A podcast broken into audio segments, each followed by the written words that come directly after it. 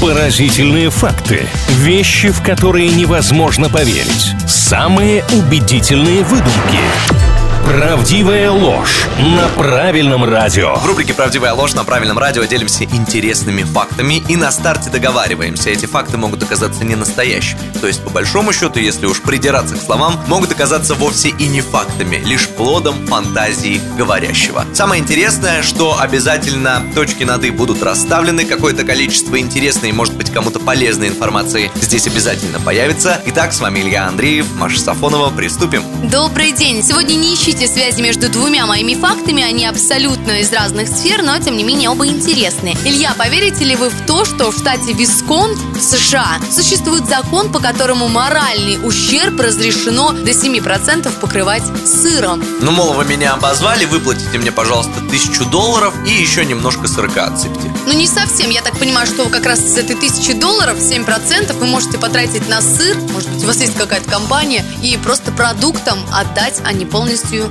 денежками. Ну вот знаете, как-то что-то не сходится, как-то не клеится. Звучит не цельно, что ли. Поэтому не обижайтесь на меня, если вы это выдумали за вот такую мою формулировку. Но и не расстраивайте меня. Если вдруг это правда, я чуть-чуть огорчусь. Ну, слушайте, у вас интуиция всегда была неплохо, поэтому меня уже совершенно не расстраивает тот факт, что я проигрываю. Хотя история это выдуманная не целиком. В Висконте существует закон, который позволяет требовать в ресторане подачу сыра вместе с любым приемом пищи. Вот при принесли вам блюдо и нет там рядом кусочка сыра, вы можете смело его потребовать. Бесплатно вам должны его в счет добавить. Прикольно. Для любителей сыра, наверное, вообще сплошное удовольствие. Вопрос только в том, какое количество сыра принесут. Ну, я вот не знала, что, например, в Америке настолько почитают этот продукт. Давайте вернемся в Россию, поговорим о змеях. Вот гадюка, например, слышали о такой? Слышать-то слышал. Никогда мы не встречались, и я, честно говоря, даже слабо себе представляю, как змея-гадюка выглядит. А правда ли, что эта змея легко переносит морозы и спокойно может обитать в местах, где температура воздуха достигает минус 25 градусов Цельсия? Представляете себе такую картину? Снег и ползет сверху змея.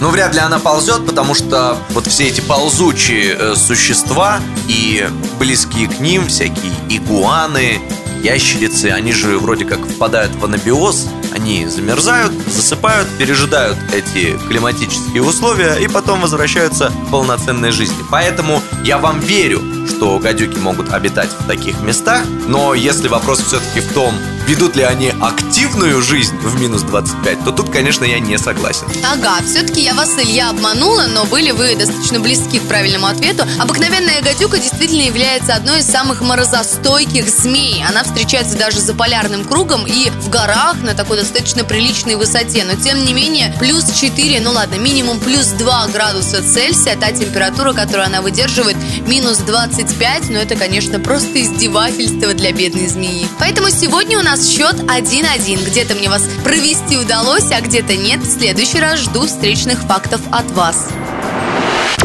Правдивая ложь на правильном радио.